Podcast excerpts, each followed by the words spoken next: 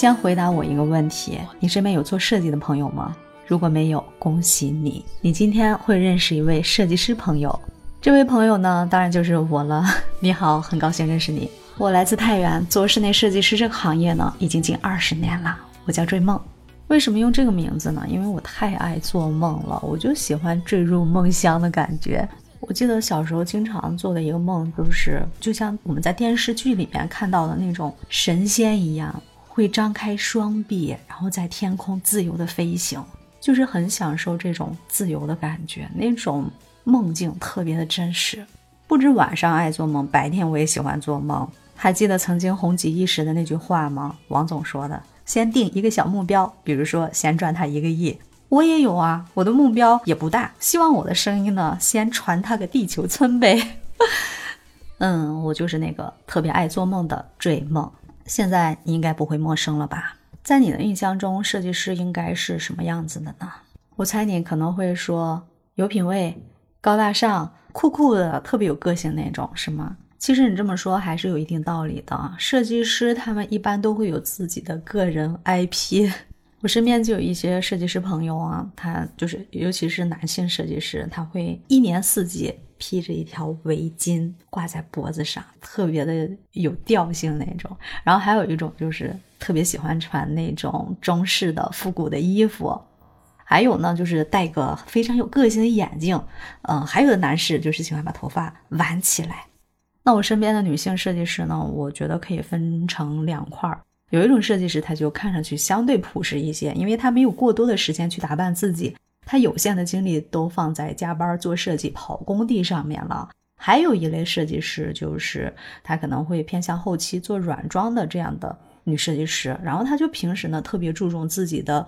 呃，品味和调性，然后时时刻刻画着精致的妆容，甚至会佩戴一些首饰，显示自己的这个品味和审美。就是大家会觉得把自己的日常妆容和穿着打扮的很舒服，就像给我们的房间做布置一样。在软装搭配上，在色彩的分配上，它都是一个道理。所以先把自己打扮好，有时候在自己身上也是在做一种练习。那你要说我平时日常是什么样的打扮呢？我跑工地的时候就是很不拘细节的那种，然后我要谈客户的时候，我也会乔装打扮一下。但是有时候也会有那种神经错位的时候。我记得有一次去工地啊，嗯，那天安排就是要去工地，但我那天呢就特别想穿旗袍，当然也不是那种凹凸有致的旗袍啊，是那种改良版的旗袍。但是你想，我们工地上都是水泥沙子。木具的锯末满天飞，那我非要穿上旗袍去，感觉跟那个场景它是格格不入。但是那天就有点犯傻，你知道吗？其实对于设计师 IP，我体会最深的一次是在北京那边专门学习软装课程的时候。然后我们班呢就四十多个同学嘛，然后女孩子就特别的多，因为做软装嘛。哦，我们四十六位同学吧，好像是只有三位是男同学，还是从花艺班转过来的，其他都是女同学。然后有一次校长进来，呃，专门跟我们聊天的时候，最后他讲完以后，他说对我们班印象最深的就是那位戴帽子的女同学，然后他就指着我，确实那个冬天我就特别喜欢戴帽子，我有好几顶帽子换着戴，你知道吗？所以那个校长他就他就一下就认住我了，他就啊那个戴帽子的同学，你看他的设计师 IP 就做得很好，你们做设计师就一定要这样，就能迅速给人留下很深刻的印象。其实那个冬天啊，你知道北京它的冬天是特别冻人的，特别冷。就在十二月份那个冬天应该是最冷的，是在二零一八年吗？我行李箱里就放了两顶帽子，然后我就换着戴，就是很简单的想法，就是保暖的。结果被我们的校长就深深的记住了，所以我就认识到这个设计师 IP 还是特别重要的。当然，我们核心的竞争力还是得靠我们的设计能力，对吧？当然，外界有很多对设计师朋友的一些误解啊，但是我觉得我身边的一些设计师朋友们都还是踏实在做事情的，大家都有很多的一个共性，首先就是在坚持做自己，坚持做自己的风格，坚持做自己擅长的事情。他就是根本没有时间去计较别人对我是什么样的看法，我只坚持我做自己觉得对的事情。然后就是特别不拘小节，但是对于自己专业内工作之内的事情，他会非常的执着。当然，我也是这样的人，你你不要虚我哦。我现在说说我的缺点啊，缺点就是懒。这个事情只说我自己，不把其他设计师带进来啊！我只能代表我自己，因为工作的事情真的是太多太琐碎了，感觉自己的所有的精神还有脑力都已经贡献给我的工作了。回到家里，我不想做饭，不想洗衣服，不想管孩子，我就想做自己喜欢的事情，比如说现在录播课。当然想归想，哪有真的这么自由的人呢？关键时刻还得挺身而出，多陪伴自己身边的人，多陪伴自己的家人。尤其是疫情以后，不止我，我相信你也是，很多人都是这样，更多的愿意回归家庭，然后更珍惜与自己家里人在一起的时光。所以现在呢，面对工作和生活，我可能更加的松弛一些了。我很享受这种松弛感，不论是面对我的家人，还是面对我工作上的一些合作伙伴。其实仔细一想吧，我就觉得这种松弛感，其实更多的还是得益于我开始做播客以后，接触播客有一年的时间了。就在这一年时间里，我感觉特别好，我觉得我在变得越来越好。就你会发现，这种播客思维会出现在自己的日常生活里。就是这种一个人坐在话筒前，轻松的来表达自己，或者是描述一件事情的时候，我发现自己变得更加的理性了。就习惯性的经常做一些梳理和复盘，就本身对自己也是一种治愈。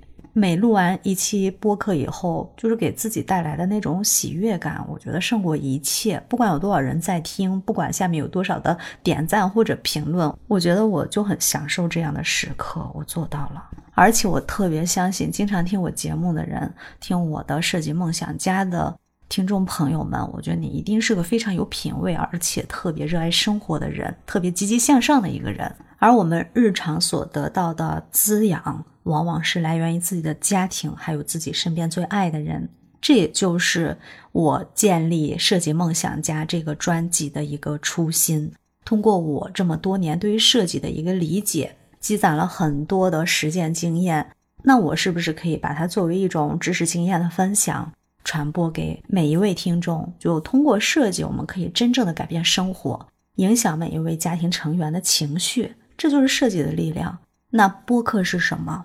我觉得就是不断的在输出有价值的东西，也是一种贴心的陪伴。然后在这个播客世界里、音频世界里，能找到与自己同频的那个人，达成一种心灵的碰撞。但话说回来，初心是好的，但是现实呢，它有时候还是骨感的。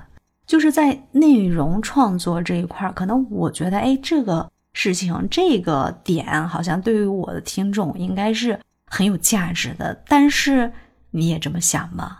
嗯，或者是我有的一些内容并没有定在你关心的那个点上，哎，你可以在我的节目的下方去听我的专辑，去找到你感兴趣的一些话题，你可以在下面给我留言，哎，说出你更希望听到一些什么样的内容。我当然也很希望我的听众们能多给予我一些反馈，然后希望自己也能创作出一些更加接地气、更加。贴近嗯大家的生活，然后更好理解的一些内容，这是我接下来特别想做的事情。然后就是未来的播客的一个发展前景。可能我们这个行业在播客里面做内容的人还比较少，但是我现在其实一直都在等待。我希望将来可以与各种的材料，还有一种现代化的产品，比如说照明啊、布艺啊、家具啊，还有艺术品相关，还有我们的基材硬装，所有。这些环节方面的行业内的大咖，呃，或者说是特别有经验的人，然后在一起来谈一些我们业主们、我们的听众们真正感兴趣的一些问题。我相信，在每一个行业、每一个品类钻研下来、坚持下来的人，他肯定身上他有着很强大的一种力量。就是帮助我们来避坑，帮助我们来迅速的了解室内装修方面的知识。而且我身边就有很多这样的朋友，我希望在不久的某一天能把他们带到我的节目里来，一起来跟大家聊一聊关于家庭装修的这些事情，会更加的深入吧。我们从解决实际问题的出发，因为我觉得设计师他就是来解决问题的，他并不是说别人眼中啊你有多么的高大上，多么的有调性，不是那样的。他其实呢，就是作为我们业主。生活中碰到的一些实际问题，首先要去给他们解决，然后根据他们的真实的一些生活状况去做出一些调整和优化，然后双方能达成一种共识，然后把家庭生活的环境打造得更加的美好、便捷和治愈。这个治愈呢，我觉得特别的重要，就是你的家庭环境的氛围，不论是色彩呀、灯光呀，还有它的功能性，直接会影响到住在这个家里面的人，他是一种怎样的情绪。哎呀，相信你也听出来了，这一年做播客，我的感悟是特别特别的深。能坚持下来，也真的不是一件容易的事情。在这一年里呢，认识了很多志同道合的朋友，我们都在一起互相帮助、互相推进着来做我们喜欢的事情。用“良师益友”这个词一点也不为过。包括引导我入门的一位好的老师，他是来自杭州的大石头。